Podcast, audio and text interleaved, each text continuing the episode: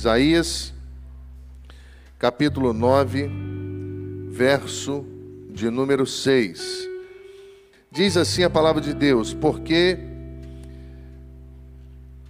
um menino nos nasceu, um filho se nos deu, o governo está sobre os seus ombros, e o seu nome será Maravilhoso, Conselheiro, Deus Forte, Pai da Eternidade e Príncipe da Paz. E o seu nome será maravilhoso. Meus irmãos, eu quero, à luz do que nós temos vivido como servos de Deus, à luz da música que cantamos, que diz que uma noite de joelhos é muito pouco para encontrar o Senhor.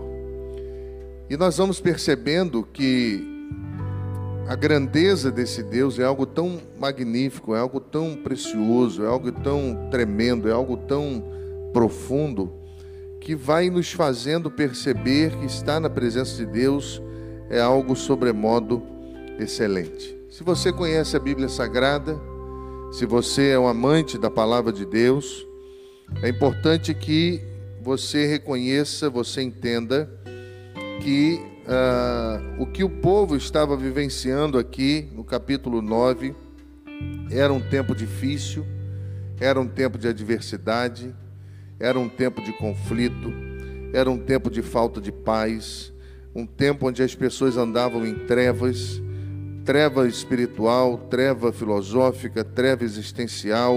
E a Bíblia diz que foi nesse momento onde a, a treva manifestava que eles viram uma luz que resplandeceu nas suas vidas.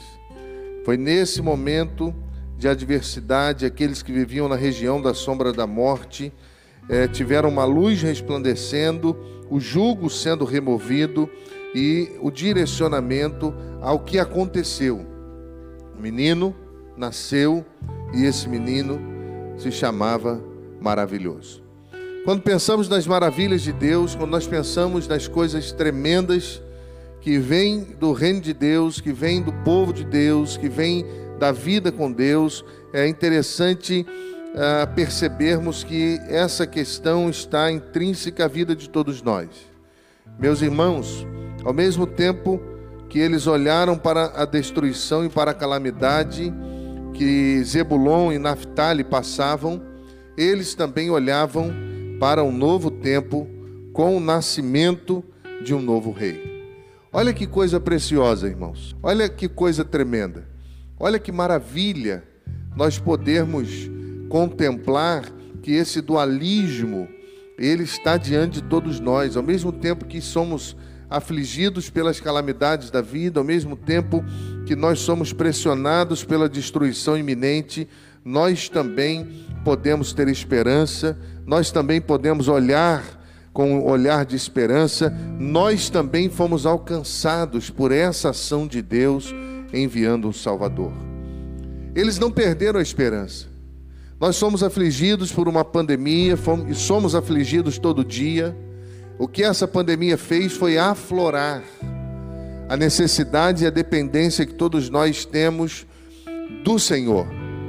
Mas se olharmos profundamente, com o nosso coração bem derramado diante das verdades intrínsecas à palavra de Deus, nós vamos perceber que quando a esperança ela está no meio é, de um povo que vive as diversidades dessa vida, ela faz com que esse povo tenha uma direção nova, faz com que esse povo viva uma vida nova o verso 2 vai falar sobre essas trevas. Um povo que andava em trevas. Essas trevas estão ligadas à miséria, à destruição, à morte, à ignorância, à tristeza, à iniquidade, à escuridão. Esse povo que vivia nesse conflito, que vivia nesse ambiente, viu uma luz e essa luz fez toda a diferença na vida deles. Um tempo de dificuldade por conta dessa escuridão espiritual, que invadia todo Israel, é nesse tempo que Isaías consegue ver um Deus maravilhoso. Você parou para pensar como isso é difícil? como muitas vezes os nossos olhos são tomados pelos problemas. Muitas vezes os nossos olhos são tomados pelas incertezas. E é muito mais fácil enxergar um problema, por menor que seja, do que muitas vezes olhar para a grandeza das bênçãos que nos são derramadas todos os dias da nossa vida. É muito mais fácil olhar para as dificuldades inerentes à nossa vida. É muito mais fácil olhar para a escuridão que nos cerca do que olhar para as bênçãos que se renovam, para as misericórdias que se renovam, para aquilo que Deus tem feito de maravilhoso. E é isso que o texto está dizendo, que foi nesse momento que Isaías consegue ver um Deus maravilhoso.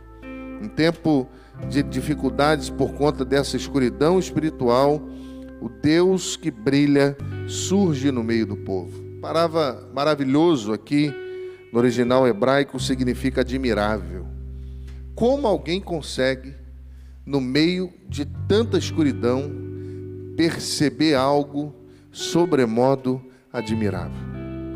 Como alguém consegue, no meio da escuridão, perceber que há, existia uma ação espiritual acontecendo e que o mover dessa situação era obra de Deus. A palavra maravilhoso é um, é um substantivo é, masculino, substantivo, perdão, masculino, usado para indicar alguma coisa incomum, alguma coisa extraordinária. E a maioria das vezes usado na Bíblia de, de forma ligada à palavra de Deus ou à obra de Deus. Então, quando esse termo é aplicado, está sendo aplicado a algo que faz com que as pessoas fiquem admiradas e sempre está ligada ao nosso Deus, sempre está ligada à ação e obra de Deus, que era impossível para eles por causa da escravidão e do lugar que eles estavam vivenciando. A esperança pôde fazer com que eles voltassem a contemplar um Deus maravilhoso. Nós estamos vivenciando exatamente isso na história da humanidade. Nós estamos caminhando exatamente nesse, nesse trilhar da vida que de um lado estão as trevas, muitas vezes ah, espessas, muitas vezes pesadas pelos conflitos emocionais, existenciais, espirituais, conjugais, pelos conflitos que existem dentro do coração de nós, todos como homens de Deus, e mulheres de Deus, e do outro lado, a ação de Deus que é maravilhosa. A ação de Deus que não pode ser medida. E é isso que Isaías vai ver, e isso vai chamar a atenção dele no meio de uma situação muito difícil. Isso vai chamar a atenção dele a ponto de, mais adiante, isso fazer parte da vida dele, isso fazer parte da concepção de vida dele. Capítulo 64 ah, de Isaías, no versículo 4, nós vamos ler ele dizendo: Porque desde a antiguidade não se ouviu, nem com os ouvidos se percebeu, nem com os olhos se viu, um Deus além de ti que trabalha por aqueles que nele espera. Olha a concepção que esse homem de Deus teve no meio de um tempo de adversidade, e isso fez com que ele levasse para toda a vida. Veja bem, nós estamos inseridos em um mundo inóspito. Nós estamos inseridos em um mundo conflituoso. Nós estamos inseridos aonde a batida da vida é muito pesada, aonde o caminhar é muito pesado, aonde os homens são maus. O mundo jaz no maligno. A palavra jazer é, é se estribar, é descansar, é se apoiar. O mundo, ninguém confia mais em ninguém. As pessoas desconfiam até da sombra. E olhar para o nosso Deus é imprescindível para vivermos nesse mundo sem sermos corrompidos por ele. Lucas, no seu evangelho, no capítulo 5, verso 26, ali na cura do paralítico em Cafarnaum, nós vemos algo interessante acontecer. A Bíblia diz que todos ficaram maravilhados, glorificavam a Deus, ficaram cheios de temor, dizendo: Hoje nós vimos prodígios. E se você for buscar na Bíblia, eu poderia passar a noite toda te dando ações de Deus na história do seu povo, na história da igreja, que fez com que pessoas ficassem maravilhadas. Eles viram ali a cura daquele uh, homem que necessitava da graça de Deus e a ação de Deus, a maneira que Deus tratou, trouxe maravilha. Outro texto, Lucas capítulo 9, verso 26, quando Jesus encontra-se com o pai desesperado, que suplica ajuda por um filho que era ah, possesso por demônios, que tinha problemas, os discípulos não haviam conseguido expulsá-lo, havia uma confusão. Jesus está descendo do monte da transfiguração, e quando ele chega, uma confusão está estabelecida. A Bíblia diz nesse contexto que todos ficaram maravilhados ante a majestade de Deus. E a Bíblia vai mais, mais adiante, Salmo 126, versículo 3 Grandes coisas fez o Senhor por nós e por isso estamos alegres. O salmista, ainda no Salmo 86, versículo 10: Tu és grande e opera maravilhas. Josué, capítulo 3, versículo 5: Disse Josué também ao povo: Santificai-vos, porque amanhã o Senhor fará maravilhas no meio de vós. A palavra maravilha aqui no hebraico é palã, uma coisa maravilhosa, extraordinária, uma coisa muito difícil. Ele estava dizendo: olha, se preparem, porque Deus vai resplandecer no meio de vocês. Se preparem, porque a ação vai ser tão tremenda, tão magnífica, tão poderosa, tão ah, extraordinária, que vai brilhar no coração de vocês. E meus irmãos, como as obras extraordinárias de Deus inspiram ações, e muitas vezes ações de graças e louvor, essa palavra hebraica, palã, ela vai aparecer com frequência na literatura inológica da Bíblia Sagrada e nos manuscritos do Mar Morto. Você vai perceber o tempo todo o salmista falando sobre essa maravilha, o tempo todo falando sobre isso. E é muito extraordinário porque vai além da capacidade humana. É uma maravilha que nos faz ficar assustados com cuidado, com amor, com zelo, com a maneira que Deus nos encontra. E este Deus que brilha vai nos surpreendendo durante a nossa caminhada, vai sendo maravilhoso, não é à toa que Isaías disse que o seu nome seria maravilhoso conselheiro o Evangelho de Mateus, no capítulo 8, versículo 27, aqueles homens se maravilharam, dizendo: Quem é este que até o vento e o mar lhe obedece? Há quanto tempo você não fica maravilhado com as coisas de Deus? Quem não se espanta, quem não se constrange com a ação de Deus, está com os olhos fechados para o céu, porque é impossível um homem se encontrar com a grandeza de um Deus tão poderoso e não se maravilhar. Os homens, quando vinham as ações de Jesus, se perguntavam: quem é esse? Porque estavam maravilhados. Lucas, no capítulo 2, versículo 47, e todos os que o ouviam admiravam da sua inteligência e das suas respostas. O nosso Deus brilha o nosso Deus é maravilhoso. O nosso Deus nos faz admirar, porque Ele nos faz contemplar coisas que esse mundo não dá. Ele nos faz admirar a Sua grandeza e a maneira que Ele cuida de nós. E à luz do exposto, meus irmãos, de maneira muito simples, muito direta, Isaías ele vai nos mostrar por que o nosso Deus é maravilhoso. Eu quero somente pontuar três questões interessantes a você. A primeira delas, ele é maravilhoso porque ele não deixa os aflitos e não nos deixa quando estamos sozinhos. Se você for olhar para o verso primeiro do capítulo 9, você vai perceber que mais para a terra que estava aflita não continuará obscurecida. Deus, nos primeiros tempos, tornou desprezível a terra de Zebulon e a terra de Naphtali, mas os últimos tornará glorioso o seu caminho no mar, além do Jordão, Galiléia dos gentios. Ele está dizendo que a escravidão trouxe aflição. A escravidão roubou a alegria.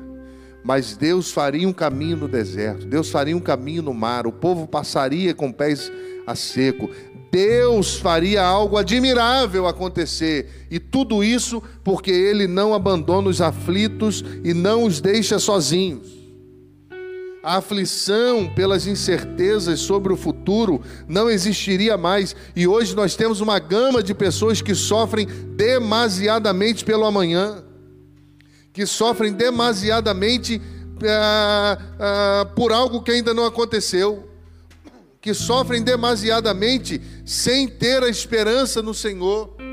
A Bíblia diz que basta a cada dia o seu mal, bastam a cada dia os seus problemas. A palavra mal aí no grego é problema, e isso nós temos muitos, mas nós precisamos, irmãos, entender o que Isaías está vendo, e ele está dizendo ao povo que estava perdido: olha, nosso Deus é maravilhoso, olha, o nosso Deus é tremendo. Olha, esse Deus é tão grande que ele não permitirá que a aflição reine para sempre na nossa vida. Ele não permitirá que a aflição nos faça isolar nos quartos escuros da alma, nos quartos escuros da vida e venhamos a fugir do mundo como um todo. Ele nos libertará. A Bíblia vai dizer no Salmo 107, verso 28, na sua aflição, clamaram ao Senhor e ele os tirou da tribulação em que se encontravam. Na sua aflição, clamaram ao Senhor e ele os ouviu, ele os tirou da tribulação em que eles se encontravam.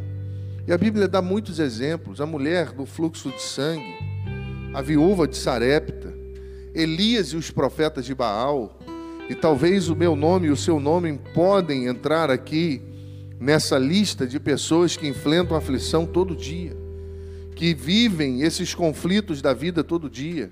Mas nós podemos dizer que o nosso Deus é maravilhoso, porque Ele não nos deixa sozinhos. Amém, meus irmãos? O texto continua.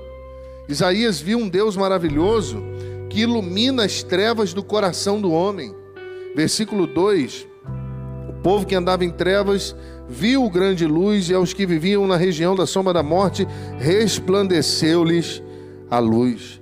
Ele ilumina as trevas do coração do homem. Ele faz com que os nossos olhos se abram, ele faz o nosso coração saltar de alegria. Ele é o nosso Deus, ele não nos abandona, ele ouve quando clamamos. E é interessante, João 8:12, falando novamente ao povo, Jesus vai dizer: Eu sou a luz do mundo. Quem me segue nunca andará em trevas, mas terá a luz da vida.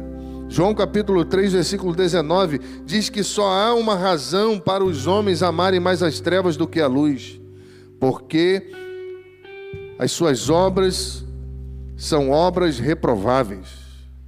João vai dizer que os homens amam mais as trevas do que a luz, porque não querem que as suas obras sejam expostas. E como um pai que sofria muitos anos com a enfermidade do filho, e se esquecia que também tinha um sério problema, que era a falta de fé, muitos de nós precisamos nos encontrar com Jesus. Muitos de nós precisamos ter as trevas do nosso coração iluminada.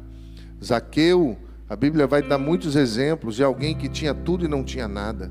A Bíblia vai dizer de discípulos que, ao perder a esperança, o caminho para Damasco, eles estavam ali naquele ambiente de morte, naquele ambiente onde o Salvador foi, fora crucificado, eles voltando para Emaús, eles vão perdendo a esperança, porque os olhos deles estavam postos em algo, em uma ação humana, e o coração foi tomado pelas trevas daquele momento.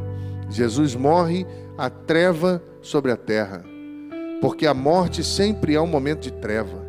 A morte sempre, há, sempre exigirá de nós mais esperança, porque rouba de nós as forças. Eu não sei como você tem vivido, não sei o que você tem enfrentado na sua vida, eu não sei as coisas que têm rodeado o seu coração, eu não sei se os seus olhos estão postos nos problemas somente e você não consegue ver esse Deus admirável. Olhe para a sua vida, olhe para os cuidados que Ele tem na sua vida, olhe para a aflição do seu coração e você perceberá que Ele está ali cuidando de você. Olhe para a sua vida, olhe para o seu coração e não permita que Jesus não tenha acesso a ele. Lembro-me das pegadas na areia, muito famosa, todo mundo conhece, de um homem que tinha tudo, tinha alegria, tinha dinheiro, tinha família, tinha tudo, e ele ia na praia e ele andava e ao lado das suas pegadas ele percebeu que tinha, um, tinha mais uma pegada e ele falou: Deus está comigo. Deus está aqui, que maravilha, Deus está me abençoando. E ele ia toda semana lá para ter certeza, e ele andava e via as pegadas ao lado: Deus está me abençoando, que maravilha, Deus está comigo, Ele está me prosperando. Até que os problemas começaram a aparecer, até que a adversidade e a aflição começaram a bater a porta.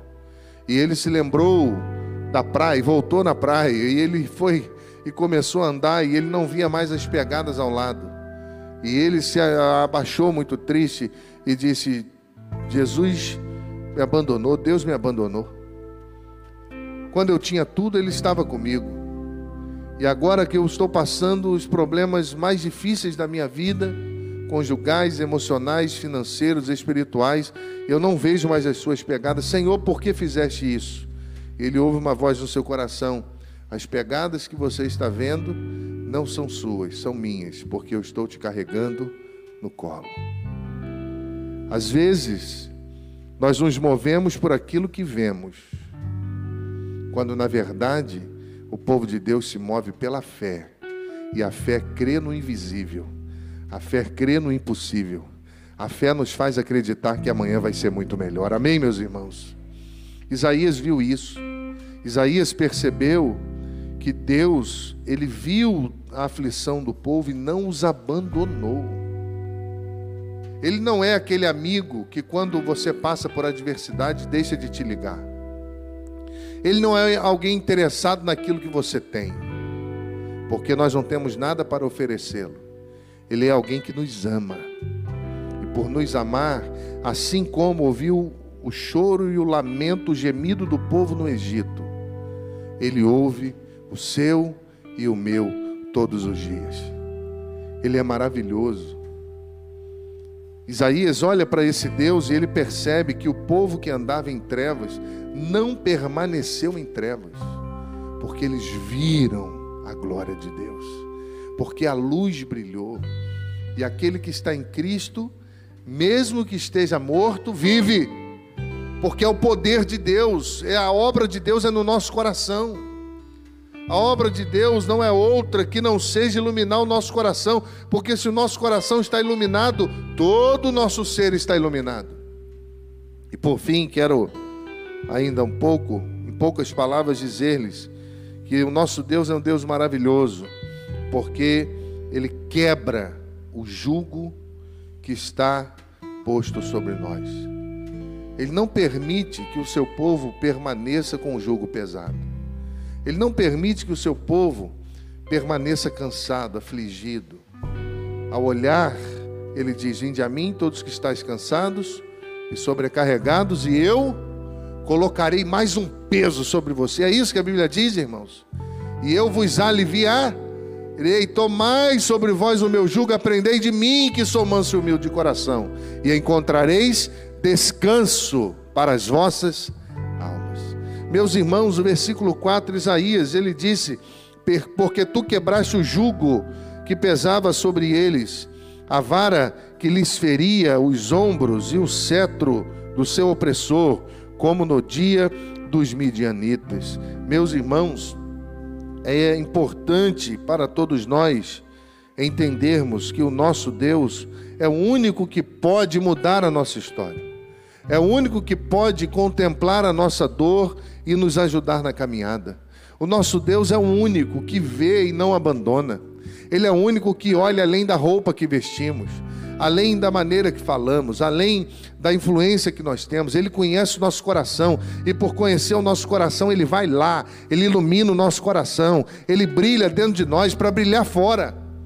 Ele brilha dentro de nós. Antigamente nós cantávamos: Brilha Jesus, brilha forte. Eu acho que eu errei. É isso? A segunda parte eu esqueci. Mas é isso. Quem lembrou do hino? Ah, então eu fui mais ou menos. Nós cantávamos isso porque é a luz de Jesus que ilumina os nossos olhos. É a luz de Deus no nosso coração que nos faz perceber para onde nós estamos olhando, se nós somos esse povo que vive em trevas e permanece em trevas, ou se nós somos esse povo que, em meio às trevas, consegue contemplar a maravilha de Deus, se nós somos um povo que perde a esperança, que perde a esperança das pessoas, que perde a alegria de estar na presença de Deus, ou se nós somos aquele povo que, mesmo em meio às adversidades, permanece olhando para o céu, porque é de lá que vem a nossa esperança, ele eleva os meus olhos para os montes, de onde vem o meu socorro? O meu socorro vem do Senhor, que fez os céus e a terra. Não é qualquer Senhor, não, ele é poderoso. Você ainda crê? Ele, meus irmãos, quebra o jugo. Lucas capítulo 19 apresenta um homem chamado Zaqueu que queria ver Jesus, mas ele vivia em trevas. O texto é muito interessante porque vai dizer que ele não poupou esforços para ver Jesus. Jesus, por não ter ninguém mais importante e nos medir com a, com a mesma medida, ele não colocou o lugar mais especial para um grupo, depois outro grupo, não, ele simplesmente chegou. E quando ele chegou, as pessoas se aglomeraram para vê-lo, porque já ouviram falar da sua grandeza. Isaqueu, sendo de baixa estatura, mesmo sendo cobrador de impostos, mesmo tendo muito dinheiro, mesmo tendo muitas coisas, ele sabia que ele era odiado pelo povo, porque ele não tinha amigos. Mas ele queria ver Jesus. Ele vivia em trevas, ele sabia que aquele dinheiro não trazia esperança, ele sabia que aquela vida que ele tinha, as pessoas que o cercavam não eram seus amigos. Ele permanecia em trevas, mas ele queria ver Jesus que a Bíblia diz que ele sobe numa árvore. E quando Jesus chega debaixo dessa árvore, ele olha para Zaqueu. Ele diz: Desce depressa, porque eu vou para sua casa. Meus irmãos, aquele homem não deve ter entendido nada, porque as pessoas se aproximavam dele querendo alguma coisa. As pessoas se aproximavam dele achando que os seus recursos, que o que ele tinha, poderia supri-las em alguma coisa. Agora, um homem que vivia em trevas recebe a luz do mundo, e a luz do mundo se dirige a ele, olha para onde ele estava e diz que queria ir para a casa dele.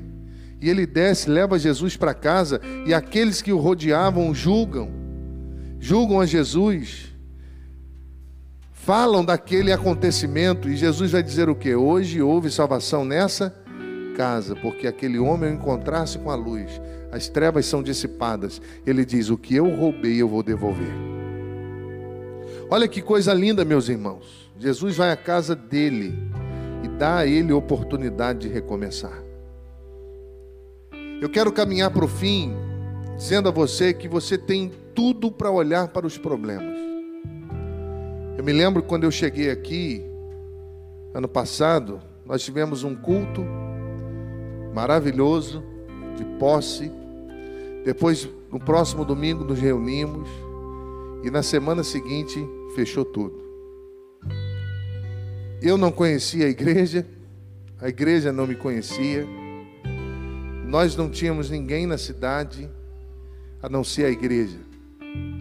Nós não podíamos sair, na primeira semana preocupados o que fazer, como fazer, como proteger, como tomar as decisões, tomados pelas incertezas que nos cercavam, porque nem os médicos sabiam o que estava acontecendo, ninguém sabia o que estava acontecendo, até o dia que eu olhei no sofá da minha sala, eu falei: Deus, eu preciso fazer alguma coisa. Me mostra o que fazer, porque eu não vou me submeter a essa treva. Eu preciso abençoar o povo. E meus irmãos começamos a visitar, a cantar na rua, a fazer vídeo a aprender a mexer com algumas coisas que não sabíamos, porque as trevas não dominavam o nosso coração. Nós, nós podíamos estar fechados em casa, mas nosso coração permanecia livre em Cristo. Nós podíamos estar trancafiados com medo de tantas coisas e tantas palavras é, distorcidas que fizeram mais amedrontar muitas pessoas e aguçaram o sofrimento do povo, muitas delas necessárias, outras desnecessárias, mas muita confusão pairando no meio do povo e muita gente desesperou o coração. Ora, Jesus não estava só aqui no domingo, Jesus também estava nas nossas casas. Jesus não habita só aqui num culto como esse, ou ele habita no nosso coração, ou o nosso culto é vão. Ou nós aprendemos a reconhecer que somos pecadores e carecemos do seu brilho e da sua luz, ou nós vamos nos tornar religiosos a ponto de achar que se o prédio fechar, acabou a igreja. Mas a igreja permaneceu unida, firme, porque Cristo reinava no nosso coração. Nós podíamos, irmãos, parar, desistir, mas chegamos até aqui com a misericórdia dele. Quando eu penso em maravilha, eu penso na palavra Elohim, que é uma, é, é uma forma de se, de se chamar Deus também. Mas Elohim é plural de majestade. Olha que coisa linda um Deus majestoso como o nosso, que a sua grandeza brilha, a sua majestade transforma os nossos corações. Um Deus tão grande, maravilhoso conselheiro, Deus forte, Pai da eternidade, príncipe da paz, vindo ao nosso encontro, nos amando de maneira tão especial, nos ajudando em nossa aflição, tendo olhos para o nosso coração e tirando todo o fardo que pressiona e rouba as nossas forças, é digno da nossa devoção irrestrita. É digno do nosso dobrar de joelhos. É digno, meus irmãos, de ficarmos um tempo na Sua presença. É digno, meus irmãos, de orarmos, seja de manhã, à tarde, à noite, na madrugada. É digno, meus irmãos, das lágrimas que rolam do nosso coração é digno das mãos que se levantam. Ele é tão maravilhoso, é tão grandioso, que ele se fez homem só para encontrar você. Você sabia disso? Mesmo sendo tão grandioso, tão tremendo, quando Moisés queria vê-lo, a sarça ardeu, não se consumia pelo fogo, e Moisés virou-se para ver o que estava acontecendo e queria estar na sua presença. Ele falou: Tira a sandália do seu pé, porque eu estou brilhando aqui. Quando Abraão quis ver a glória de Deus e ver a presença, a pessoa de Deus, ele falou: Você não pode, porque o meu brilho é tão grande que vai matar você. Mas eu vou passar aqui de lado e você vai ver o vulto da minha glória. Que Deus grande é esse que visita Jó nas aflições tremendas da sua vida? Que visita Moisés, Abraão, Isaac, Jacó, que visita os seus servos, que cuida de nós, que brilha nas adversidades. Quantos de nós tivemos o jugo quebrado sobre a nossa vida? Quantos de nós tivemos as aflições alcançadas pelo amor admirável do nosso Deus?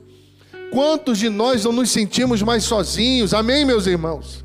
Quantos de nós somos povo de Deus, somos corpo de Cristo, somos uma família em Deus e entendemos que somos do Senhor? Quantas vezes Ele alcançou as trevas do nosso coração, quando estávamos tristes, desesperados? Quantas vezes Ele entrou nos nossos quartos, porque não conseguíamos dormir, e Ele nos afagou com o seu amor grandioso. Quantas vezes, ao dobrar os joelhos, quantas vezes eu conheci um homem que ele dizia para mim que a aflição da sua vida era algo tão grande, que uma vez no seu trabalho numa fábrica, ele não conseguia trabalhar e as aflições, as coisas estavam acontecendo e ele não tinha espaço para orar. E ele olhou para o banheiro ele disse: Eu vou orar no banheiro. E ao mesmo tempo ele disse: Eu não vou orar no banheiro, porque o meu Deus não pode. Eu não posso falar com ele no banheiro. Mas ele foi tomado por uma confiança e ele não tinha outro lugar. E ele foi para o banheiro, se trancou no banheiro e disse: Deus, eu sei que o Senhor é muito grande. Eu sei que o Senhor é muito santo. Eu sei que o Senhor é muito puro. E eu te peço perdão, Senhor por estar falando com o Senhor aqui desse banheiro, mas eu preciso do Senhor. Então não olha para o banheiro, olha para o meu coração agora. Não olha para a sujeira desse lugar, olha para a minha vida, Senhor. Contempla a minha vida, a minha história, o meu ser, entra no meu coração, me lava e me purifica. Muitas vezes nós somos assim, irmãos. Nós achamos que Deus nos vê como vê a sujeira de um banheiro. Muitas vezes nós achamos que Deus nos julga pelas marcas da vida, mas Deus deseja limpar o nosso coração, limpar a aflição do nosso ser, que o dinheiro não limpa, que as influências não limpam, que a posição social não dá, que as amizades não podem trazer para todos nós, mas Ele olha para nós e mesmo que você só tenha um banheiro para orar, Deus vai te achar ali. Mesmo que você só tenha um lugar, que seja o seu quarto, que seja dentro do seu carro, que seja no seu trabalho, esse Deus é tão maravilhoso que Ele não pode nos ver tão aflitos e nos deixar sozinhos, Ele não nos deixa sozinhos. Ele vai lá, como uma ovelha, que quando foge do aprisco e ela se vê perdida, no meio do deserto e ao olhar ao redor, ela não encontra o caminho de volta. E o que ela mais faz é chorar. Ela não grita, ela não julga, ela não culpa ninguém que não cuidou dela. A ovelha chora. E como é que a ovelha chora? Não sei. Só sei que ela faz bé. Bé.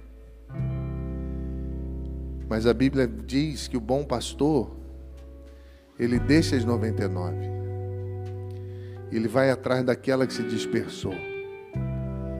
E ele ouve a sua ovelha chorando. Às vezes chora porque caiu na lama, na lama do pecado.